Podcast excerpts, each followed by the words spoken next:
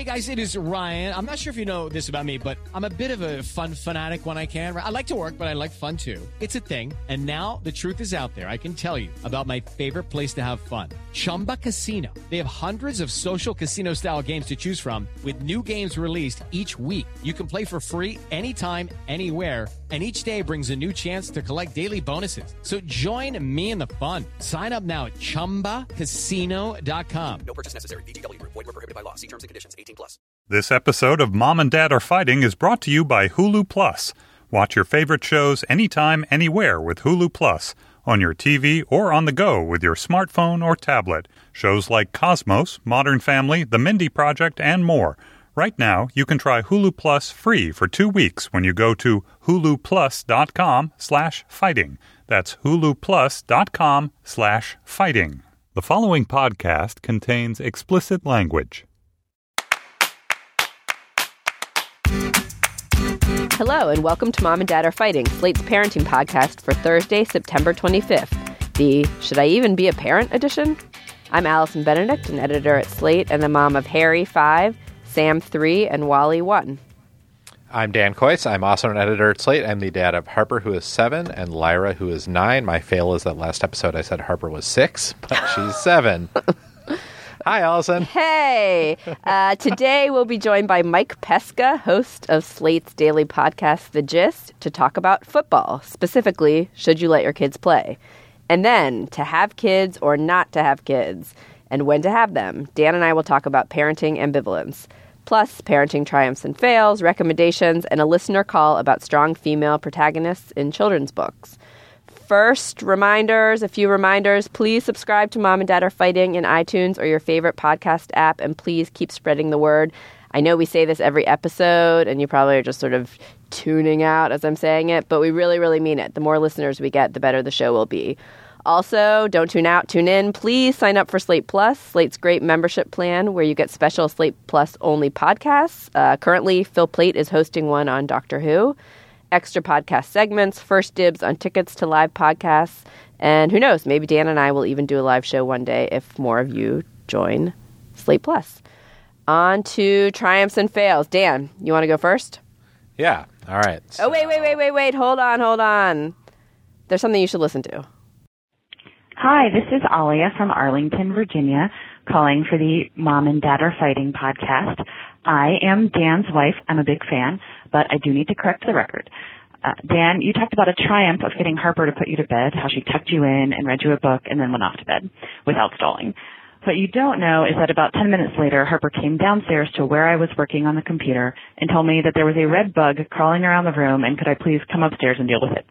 So your triumph is perhaps a little less triumphant than you thought.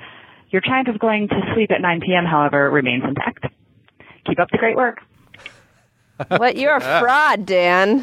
Well, mom and dad are fighting regrets the error.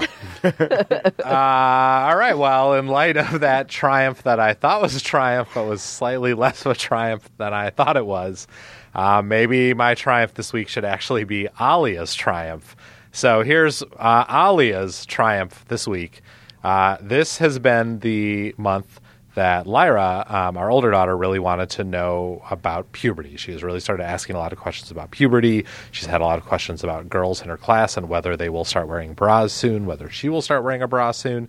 Um, and Alia's triumph is that she totally nailed that conversation this week. She did a totally great job. Um, she thought about Lyra a lot, and she thought about how Lyra processes information. She did a bunch of research and talked to a bunch of friends and people at school to find a book that would um, really help Lyra and teach her some lessons and open up the door. And then after Lyra read the book, she sat down with her and had a very earnest and very honest conversation. Um, and I was really, really impressed with both of them, actually. Um, I talked to Lyra too. I did not like delegate this to Alia, but my conversation was sort of more a follow up. Alia, Lyra really wanted to talk to Alia about it. Um, when she talked to me, it was more like she was trying out some of her new data on me, like, Daddy, you get hair in your armpits and by your vagina. Uh, it helps that Lyra is not easily embarrassed. Um, the book, by the way, that uh, that Alia used was the Care and Keeping of You, the body book for younger girls. It is published, Allison, no lie, by American Girl, the American Girl Company. Uh, but it is super straightforward and really good. Um, and I would actually really recommend it. The only thing I didn't love about it is that it is like a little bit heteronormative. Like it has this line in it that's like, you will start to feel romantic feelings toward boys. And we were like, also, or girls. You never know. Who knows? Um, but Ali reminded me that in 2005, uh, the American Girl company was boycotted by the American Family Association for its support of a foundation that, among other things, promotes gay rights. And American Girl ignored them and doubled down and gave them more money. So I'm going to let it slide. Uh, did she ask you? Did she ask Alia? Like, w- did she use the word puberty? She's like, "What? What's this I hear Yes. about puberty? Oh, really? Yes. Interesting. Oh, yeah. She's been hearing a lot about puberty in school um, and has been getting information and misinformation from older girls. And so she just was like, I want to know more about puberty. What is this thing? Okay. Uh, good job, Alia. Now our next triumph and fail is going to come from Mike Pesca of the Gist. Does that? Are you only Mike Pesca of the Gist? No, not just Mike Pesca I'm just of the gist. of the Gist. Um, Okay. Of the gist. So I want to know about the American Girl puberty book, though. What did they did they have a puberty book for the American Girl doll from 1910 Cincinnati and from 1890 on the American Prairie? Different. yeah, it uh, really lays out their their different options and uh, how how it doesn't really matter what happens to them as they will be having babies by the time they're 12 to help out on the farm. But you know they'll be plucky underdogs. Uh, Right. My parenting triumph of uh, the week, or this is really the culmination of a parenting initiative I started. When shaking hands, look the person in the eye and therefore be able to answer the question, what color were their eyes? And because I emphasize this so often, first days of school, Emmett, my five year old, looks, this is how he introduces himself to someone. Hi, I'm Emmett. Turns around to me, blue. but it really works a because because the oh shake their hand and then he's looking all over the place. That's worse than nothing, right? The, you need the eye contact with the handshake. Are you talking about with with with peers? Everyone, Shake everybody's humans, hand. yes. I like that. You should definitely tell him that as he becomes more advanced at it, he should then hold that eye contact for about three seconds longer than is comfortable, Yeah, because then he'll always have the upper hand in any interaction. right, and also do the two-handed handshake if he wants to ask for their vote in the upcoming election. Yeah. Allison, how about you?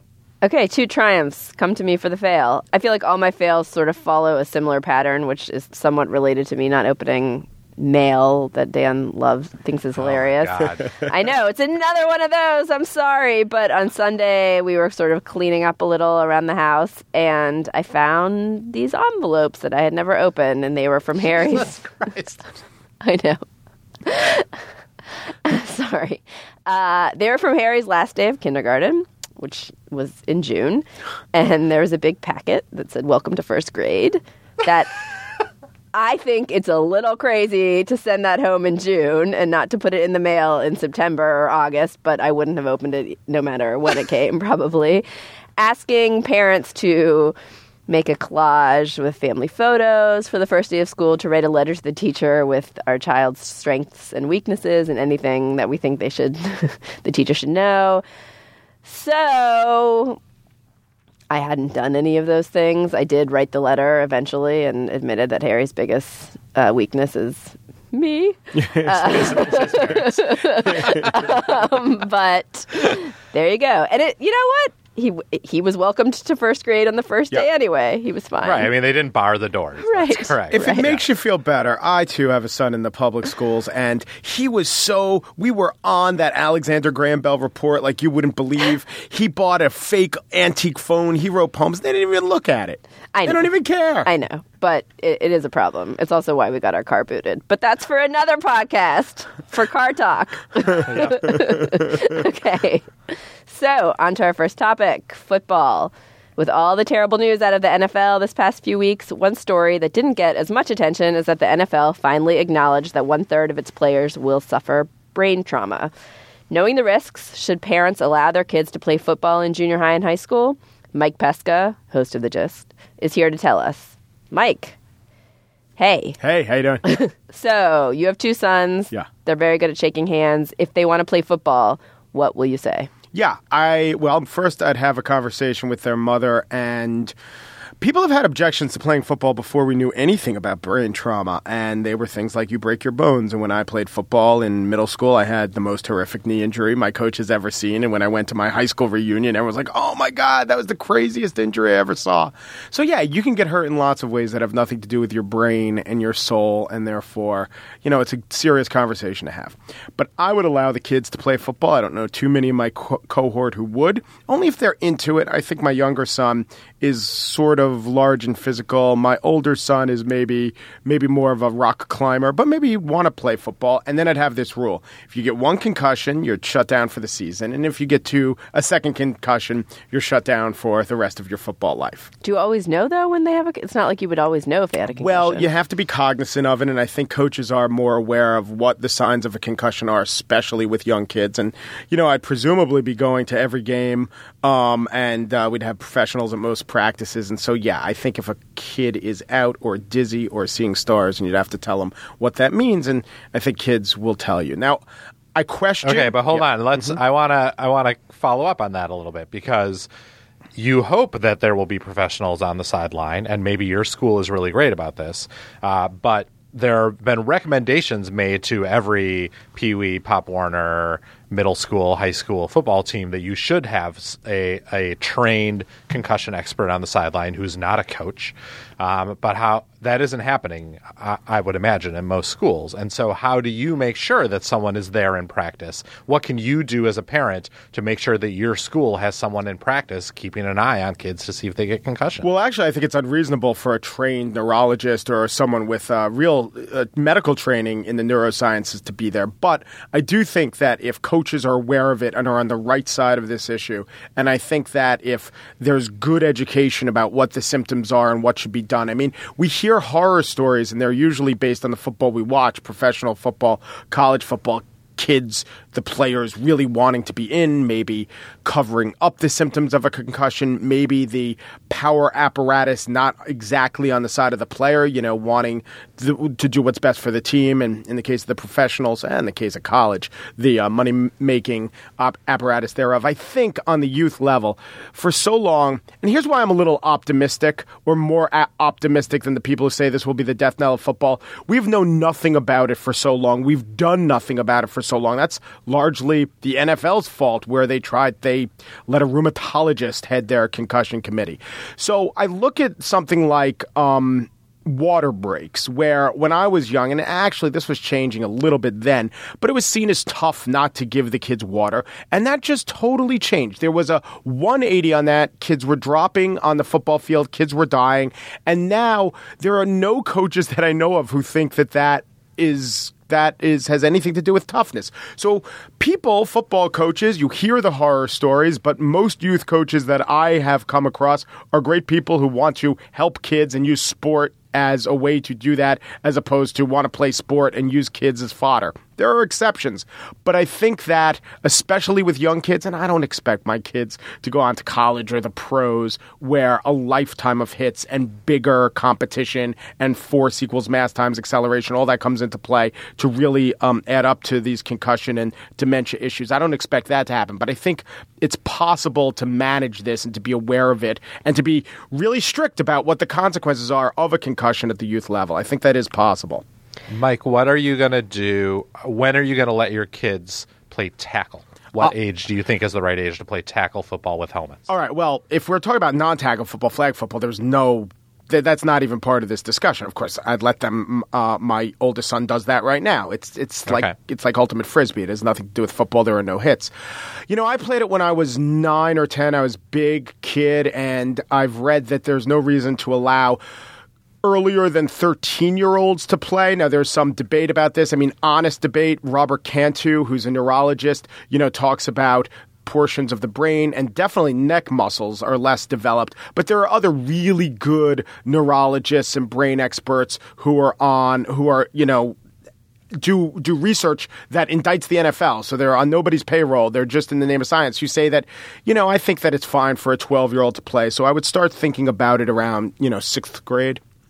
What about this movement for heads up tackling? It doesn't do much. I mean, it's better than bad tackling, but I think that this is a, a Wait, chimera. let, us just Let's describe what it is. what Yeah. is, Okay. yeah. So, so there was a time when the concussion issue was blamed on bad tackling, which is if you go in with the crown of your head or your neck um, bent so it's down and you're not looking at what you're hitting.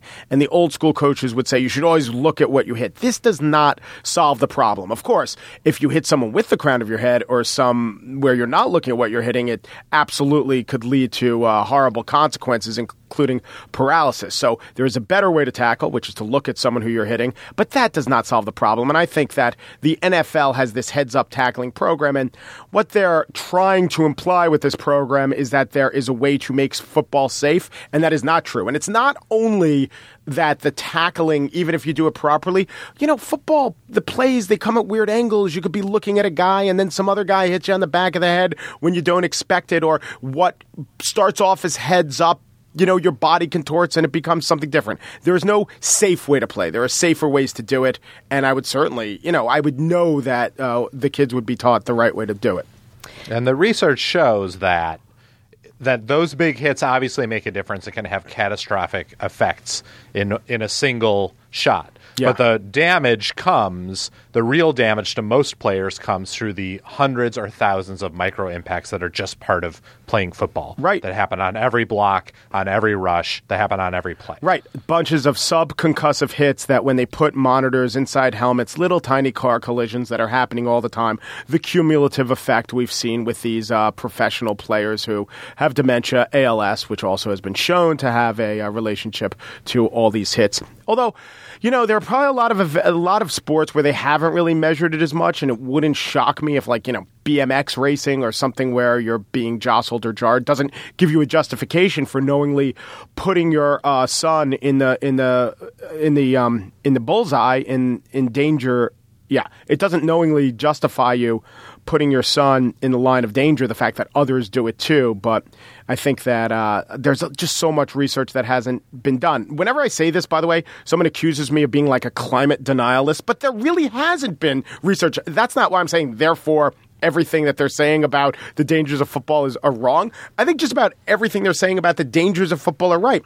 But I do think football, more than a lot of other sports, for a certain kind of kid, is great and can be great. It was my favorite sport, and I heard John Dickerson talk about it being his favorite sport. And every culture, especially with young men, has a bodies crashing into each other sport. There's a lot of evidence that rugby's a bit safer than football, but here in America, we evolved with football and not rugby. And especially for the kind of kid I was, which was the large, strong kid who wasn't fast and had very bad manual dexterity. You know, how's my strength going to show itself in other sports? Could I swing a bat hard? I could, but that doesn't mean I could connect with the ball and run fast afterwards. So, football, where I played line, half of the offensive positions never touch a ball. It's pretty much about just the physical contact of smashing into each other. I mean, it might not seem exalted, but that could be a good thing for kids, especially if you channel that in the context of a team, right? You could argue wrestling is a sport with a lot of physical context.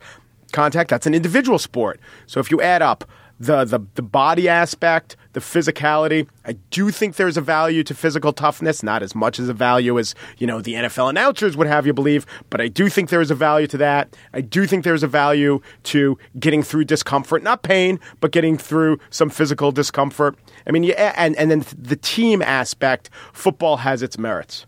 Dan, you don't really get to answer this question because because girls don't play football, and we that can that could be an entire other topic of this podcast. Uh, some girls do, but most girls don't. Um, but there are certainly experts that have concerns uh, about another incredibly popular sport for kids, soccer. There are people who say that kids shouldn't be heading the ball um, until they're 14. Do your I don't know if your girls play soccer, but would you have concerns about that? Uh, I, I my kids do play soccer. I do have concerns about it. I don't want them to head, and in fact, in their league, heading is not currently allowed, although they're not at the age where that's even really an option for most kids. But yes, I I think the heading is a really bad idea for uh, for kids who have not developed really well, and also soccer it tears a lot of ACLs. I mean, every basically every girls' sport tears a lot of ACLs. Girls just go down with ACL tears basically no matter what sport they play. And I agree with a lot of Mike's thoughts that there are a lot of benefits to sports. But so I want to know from you, Allison, are you convinced? Would you let Wally play football? It's funny that you say Wally because he's definitely the only one who would be able to. The other are very uncoordinated. You know, I I can skirt this, and because we live in New York City, where football is not much of a sport, but I think my answer is no. uh, right now, I mean, I, I see, I hear everything that Mike's saying, but basically what you're saying is, yeah, it's dangerous, yeah, it's going to do these things, and yet there are these other factors outweigh that. Well, I don't think, it will necessarily do these things. Uh, uh, the, the negatives. Could. Yeah, it could. Sure. yeah, sure. and there are plenty of risks how much that you take with your wants children. Right? I, yeah, it's very hard to explain uh, to answer in the hypothetical, but I guess everything that I've read and everything that Mike has just said just now, even though he's coming down on the other side of it, would lead me to probably discourage it. At a certain point, you know, it wouldn't be my call, but I- I don't think I'd encourage it. That's for sure. I mean, if I had boys, I would definitely say no. I I would say absolutely not. Not even in high school. If, when you go to college, if you want to play football, go for it. just right at yeah. Yeah, yeah. Just sure. walk on. Yes. if you want to, good. if you want to start at Notre Dame, be my guest. Having never thrown a ball before, but do you think that there is a value to toughness, physical toughness, even dealing with Sure, discomfort? but Yes. you, but there are a million ways to develop Yeah. that that do not involve That's true. football. Most of the arguments that people make for the development of football can either be addressed through long distance running, which takes an exacting toll, or a team sport like basketball. Yeah. That's true. I mean, Basketball would definitely be my pick. height, height matters. You're saying I mean, my kids, if I had boys, they would be bad at whatever sport they chose. So, like, that doesn't matter. and so I would definitely steer them toward a sport that is a lot less likely to cause chronic brain injury. Yeah, I, I agree. I definitely like the idea of some sort of team sport culture in a ta- in a school in a town. I wouldn't want to lose that. Chess, chess, chess, chess. It should right. definitely be chess. Mike, thank you. Welcome. Mike Pesca of the Gist, everybody. Okay, our advertiser this week is Hulu Plus. Hulu Plus. If you guys are anything like me, you need to watch some TV to unwind after the bedtime routine with your kids. Then you will love Hulu Plus, the on demand streaming video service. You've probably tried regular Hulu on your computer, but Hulu Plus is so much more. It works on your computer, but also on your smart TV, Roku, Apple TV, Xbox, and pretty much any streaming device that you already own. You can watch shows on your phone or on your iPad and on your own schedule wherever you are on the subway commuting to work, during your lunch break, or on the couch while your dear children keep coming out of their bedroom for just one more thing. Hulu Plus has a great library of shows, including all 17 seasons of South Park and all eight seasons of The Cosby Show, which we celebrated on Slate this week. Because why, Dan? Because it's the 30th anniversary of the very first episode. 30th anniversary of The Cosby Show. I would love to go back and watch all of those. Hulu Plus also offers a ton of foreign shows and original programming like The Hot Wives of Orlando, a parody of The Real Housewives starring Kristen Schaal. Also, this cannot be emphasized enough. Parents, kids shows on Hulu Plus do not have any ads, so your children can watch their favorite shows or you can introduce them to your favorite kids shows all without anyone trying to sell them anything, which means a tiny bit less of them bugging you to buy them stuff. Hulu Plus is only $7.99 a month, but you guys, our listeners, can get a two-week free trial when you go to huluplus.com slash fighting. Uh, the regular trial is one week free, so this is getting you an extra week. Please make sure you use Hulu Plus, H-U-L-U-P-L-U-S dot com slash fighting so you get an extended free trial and so they know that we sent you. That's huluplus.com slash fighting. Okay, on to our listener call. Each week, we take a call and question from a listener, and we would love to hear from you. Please give us a call at 424 255 7833. That's 424 255 Rude, which is what Dan was when he thought he triumphed, only to pawn off parenting to his Yep. wife. Yep. Yep. Uh, ask us anything, and we will do our best to answer. Today, we have a call from Caitlin in Oakland, California. Hi, Allison and Dan. This is Caitlin from Oakland, California. I'm a first time mom with a six month old boy, and Allison's parenting fail last week about her kids being sexist really resonated with me. It's one of my biggest parenting fears. Even though my husband is a committed feminist and I, like Allison, like to think of myself as a smart, not lame girl with a cool job, at home we tend to exhibit embarrassingly traditional gender roles by preference. But still, I mean, I sewed curtains for the baby's room, he installed the new installed the new dishwasher, you get it. Allison, your attempt to introduce your boys to books by female authors got me thinking that it's not just the author's gender that's important, but the characters themselves. I've been noticing, even in the baby books that we read, how many of the main characters are male, especially when it comes to animal characters and inanimate objects. As our baby gets older, I want to make sure that we are reading stories with strong, intelligent, creative, inquisitive, and fun female heroes. I would love to know from both of you if you have recommendations of books for kids of all ages with female characters in that mold. Thanks so much, you guys. That is a great question. I have so many recommendations. Um, so once I heard this call, I scoured our shelves uh, in our house. Um, I scoured my memory, but I also um, asked my kid's awesome school librarian at Jamestown Elementary, Amy Blaine. Um, she tweets at Classic Six Books, and she is very, very smart uh, and encyclopedically knowledgeable about kids' books.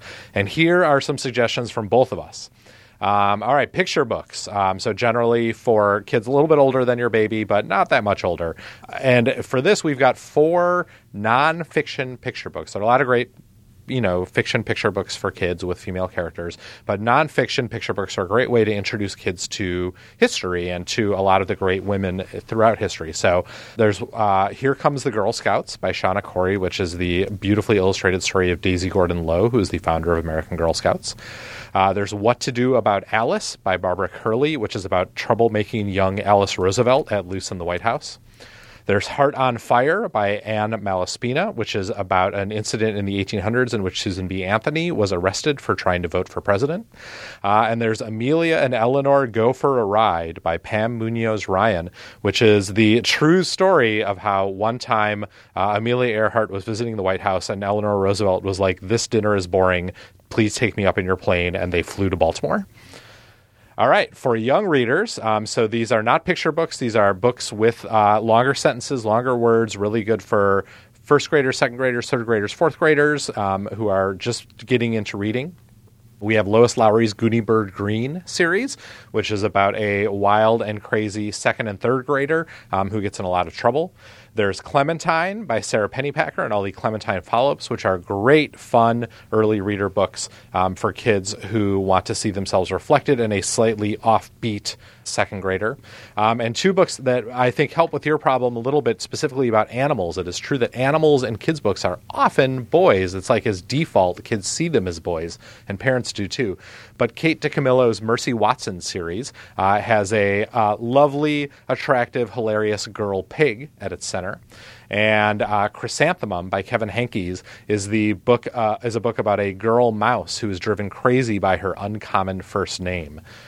Then for middle grade readers, which is uh, the kind of books that Lyra is reading now, there are zillions and zillions of great books with plucky, hilarious, adventurous, uh, inquisitive heroes who are girls. I really like the Amelia Rules series by Jimmy Gownley, which is a series of comic books featuring a fourth grader um, at war with her parents sometimes, but also uh, at war with her neighbors.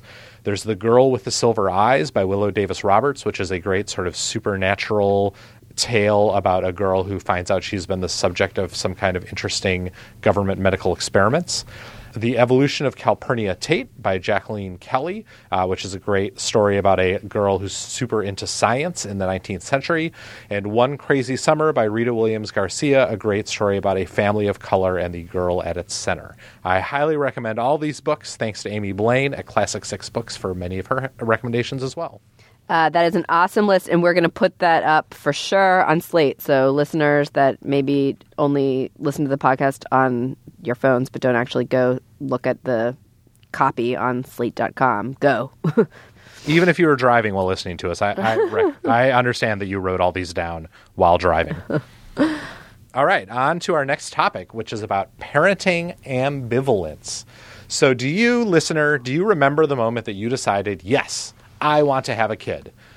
If you're one of our many child-free listeners, is your biological clock ticking? Are you trying are you thinking, "God, I want to have a kid." That's why I'm listening to these jerks talk about their kids.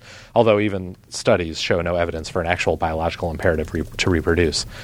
But there is a common perception that the emotional pull to have kids is totally binary. Even either you're a person who wants kids and wants them now, or you're a person who doesn't view yourself as a parent. But if you're a no now, well, maybe it'll turn into a, a yes later. But as Ann Friedman wrote in an interesting piece in The Cut this week, what if you just don't know if you want kids? Yes and no aren't the only options. As many as 45% of respondents in a recent academic study identified their feelings towards pregnancy and parenthood as neither yes nor no, but as ambivalent. And in fact, that's where a lot of people in their 20s and 30s feel exactly that way. They're just not sure. Now, as Amanda Marcotte noted in Double X, these people happen to be less likely to use birth control. Often they say they're not trying, but they're not not trying either, so let's just see what happens. Often what happens is a baby. But two recent essays explore that ambivalence from the point of view of women who seem much more likely to not have kids. In Dame magazine, Kate Harding writes about how her ambivalence turned into an outright no when she had to make a decision on how to treat a large uterine fibroid. And in the beautiful and complicated essay Difference Maker in The New Yorker from her new book, Megan Daum writes about how she always knew she didn't want to have kids, but that no turned a little bit more ambivalent when it turned out her husband really did want them. The essay is about a lot more than that, too. You should definitely read it. But we get that question a lot. How do you know when it's the right time in your life to have that first kid or if you should have kids at all? How do you know? Allison, did you guys just know?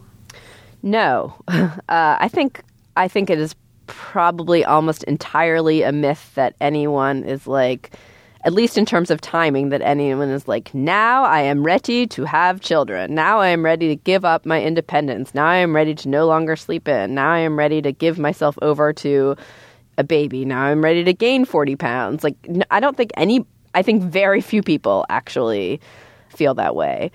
I think I had a vague sense that ultimately I wanted children in some form, maybe not baby children or toddler children or even, you know, Or even human children? adolescent children, but like as I saw myself, I guess I saw myself older with uh, grandchildren. um, and so to get there required having children. Uh, I don't think we ever sort of had a moment. My husband, John and I ever had a moment. We were like, now it's time. We had been married five years and we just stopped using birth control. And, you know, we were lucky that we didn't have to pay too much attention to cycles and really sort of say, all right, we're trying to have a child and, and work at it um, because it just happened. But no, there was never like a moment that I was like, I want a baby and I want one now. How about you guys? There, we definitely were of the type that you say doesn't exist, where we were like, "Oh yes, Shit, already, now, now this already is proven wrong. Kids. Yep. I mean, obviously, one example does not prove anyone wrong, but the, and uh, and we may or may not be representative of anything. But we definitely were like, oh yes, now it is time. Now we want kids, and we were lucky as a couple, and that that time came at basically the same time for both of us. It wasn't like we, it wasn't like one person was on the fence and the other person was pushing them one way or the other. We just were both like, all right, we want kids. Um, and But now it is we- time, like now it is time because we are 30, or now it is time because we have this feeling inside that we it was it was sort of the feeling and sort of like well we've had our dog for years and we haven't killed her. So obviously we can we can handle it. I don't know. It's so it's a great question about when should i do this? And what here's what i tell people when they when they ask me this question or even sometimes if they haven't asked me at all. I say if you feel ambivalent about having a kid don't have a kid because the world certainly does not need more kids right this exact second.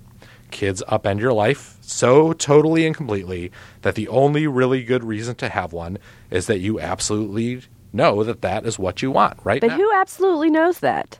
Who We knows that? Nobody. knew. Well, uh, but I don't know what you knew. I mean, I guess you, nobody who doesn't have children knows what it's going to be like to have children, right? Like No, you can't they know, know that that's that the they- experience that you that that you want to have, and that will be, you know, part of what makes you happy. Well, I guess what I'm saying is is that the your desire to have a child as part of your life overwhelms any anxiety you feel about how it will change it. You know, because here's why. And plenty of ambivalent people do have kids and they turn into great parents. Plenty of ambivalent people don't have kids and then later they regret it. But I still think that like the best course of action if you're not sure is just to is don't have the kid right now because you can still have a kid later. Even if you get old, you can still adopt a kid later. Parents of adopted kids love their kids just as much as parents of biological kids. So I just feel like the main stressor I feel like for almost everyone is what if I get too old or what if I regret it later. But there's always a time in your life where if you are like what I want right now as a kid, where you can add a kid. I mean, maybe not when you're 98, but that is a thing that people can do that can happen in your life. And so I feel like the net gain to Earth from people who are just not sure, not introducing more people onto the Earth is greater than the net loss of how great those kids might have been. Yeah, I mean, I guess I agree with you. I'm, not really concerned about Earth. I mean, I guess in the abstract I am, but I feel like these are these are these are Exclusive. Benedikt doesn't care about Earth. I just mean that these are, you know, decisions that people, although sometimes the, you know, people don't have kids because they think it's bad for, you know, we don't need, we don't, the population growth, but the environment. But I think generally it's a much more personal decision than that. And I'm certainly, obviously, people who don't want to have kids shouldn't have kids. People who are unsure, I suppose, if they're that unsure, then you're right. That's the right answer.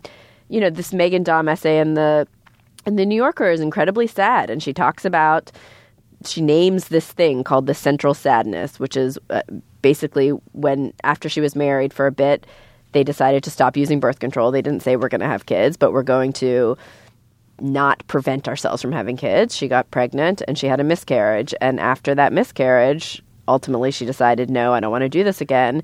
And then she talks about after that living with this thing that she calls the central sadness. And she tries to fill it by um, becoming an advocate for foster kids and then later even contemplating fostering taking foster kids in herself and i can't help but think reading that piece although i'm in no way you know judging her decisions at all but that the central sadness is the the child that's missing I don't think that that's the message of that piece. I don't think the central sadness is about is really actually about a kid at all. I mean, as she says at the end of the piece, I tricked myself into believing that trying to help these kids, she's talking about the kids she advocates for, would put the central sadness on permanent hiatus, that my husband and I could find peace, not just peace, but real fulfillment in our life together. Instead, we continued to puzzle over the same unanswerable questions. Perhaps it wasn't even sadness we were feeling, but simply the dull ache of aging. Maybe children don't save their parents from this ache as much as distract from it. And maybe creating a diversion from aging is, in fact, much of the point of parenting. To me, this is not saying that the kid is what is causing the central sadness. It is life. It's life itself causes this central sadness. Some people fill that central sadness with a child, and that works for some people. But I'm not convinced from reading this essay that the addition of a child to her life would fill that central sadness for Megan Daum. I think the point is that we all find those things. Some of us never find those things, but that putting the wrong thing in that place doesn't make things better. maybe not feel the central sadness but like she says distract from the central sadness which isn't such a bad thing i mean that's not a reason to is have that a a, kid great reason? Yeah, is that a reason to bring a kid into the world? No, it's not a reason to bring a kid into the world, but but I think it's true that those of us who have children spend our 30s and our 40s and our early 50s not reflect I mean plenty of parents are incredibly sad and dissatisfied about their lives, but maybe but maybe it's a good thing that like thinking about these other people make us not think about all of these, you know, heavier questions. Uh, and I I don't know. I mean, I think that's actually like a real benefit of yeah, having I, children. I, I agree. I agree that a real benefit of having children is that it forces you to think about someone besides yourself. For many of us, for like the first time in our goddamn selfish lives, and so I do agree that that's a real benefit. But nevertheless, I still maintain that it's worth waiting. That if you are not sure, wait and see what happens. Maybe that means that you stop using birth control and see what happens. Maybe it means that you keep using birth control and you see how you feel in a year or two years. I mean, it's worth noting that the later you have a kid, the better shot that kid has, right? You're more secure in your career, you have more money, you're more experienced, you have a better support network in your community, probably, in order to help raise that kid. So, uh, waiting is never a bad idea, I don't think. I agree And- with you. Although for women, I mean, this is stating the obvious, but like you said, you can always adopt. But for people who potentially want to have biological children, it obviously gets harder the longer you wait.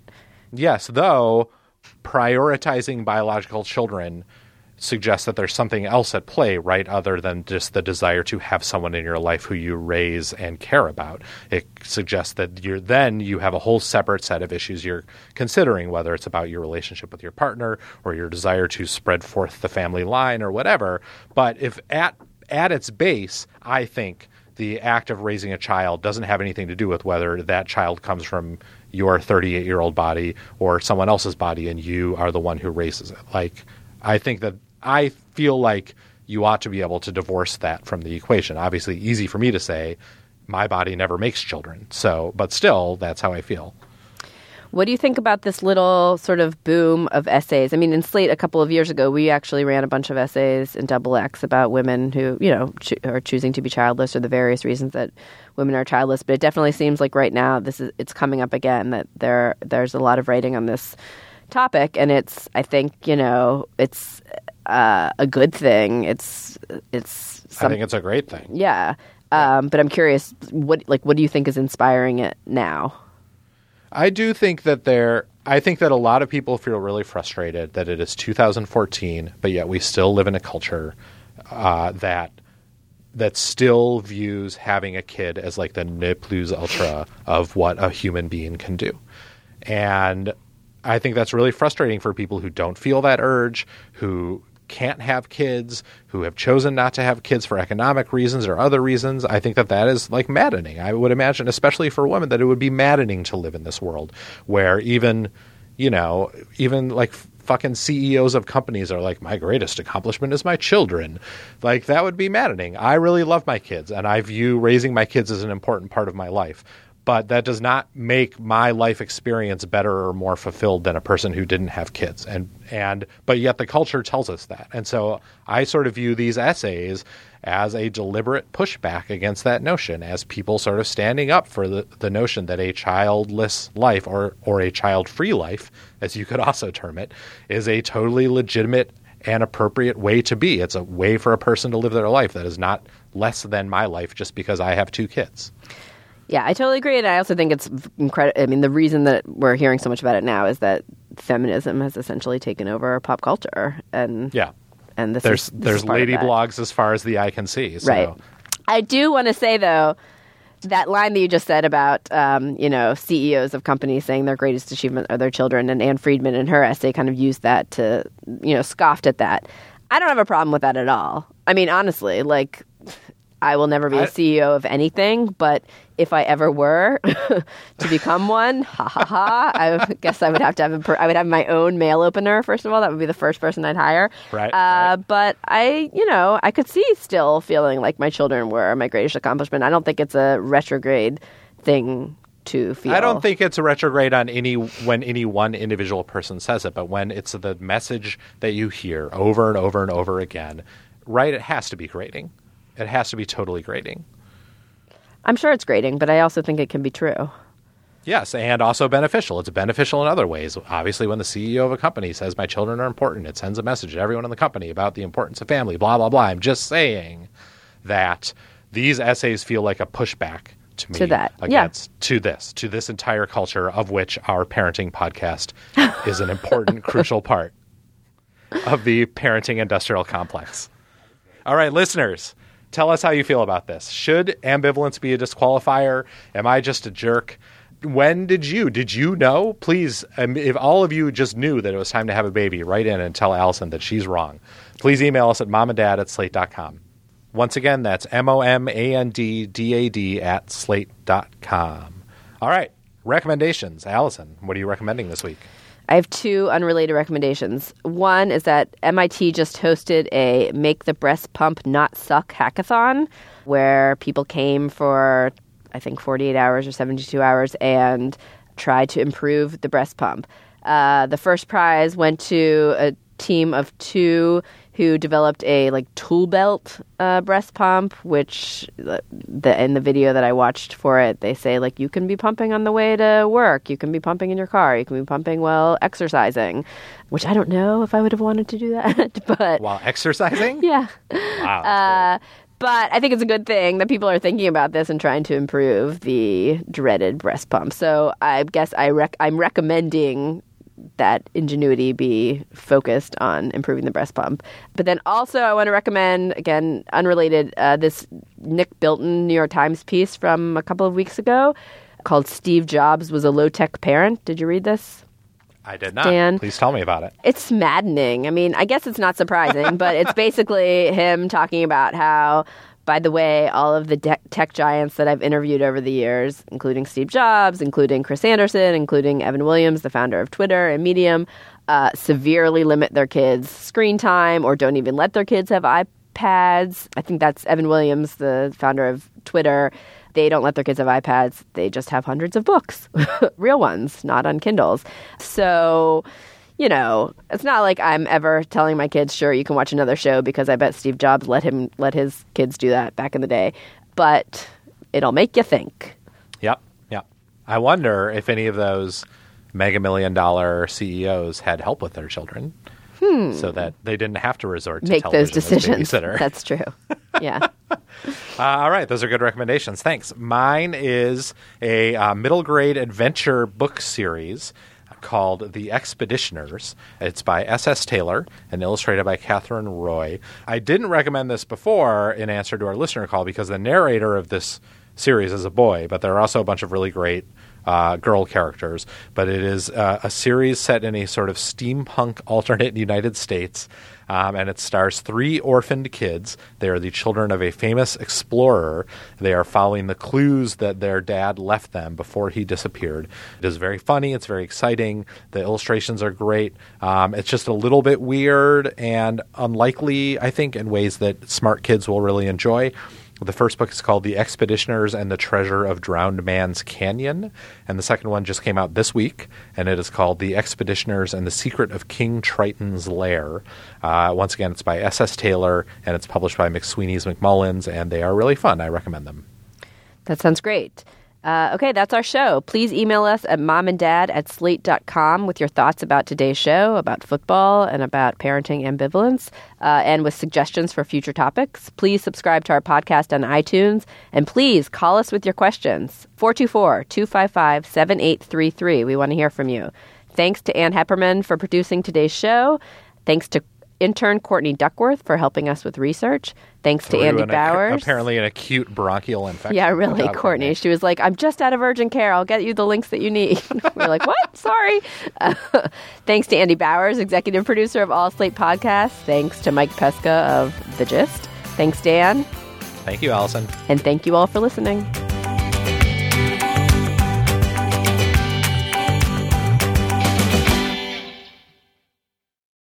With the Lucky Land slots, you can get lucky just about anywhere.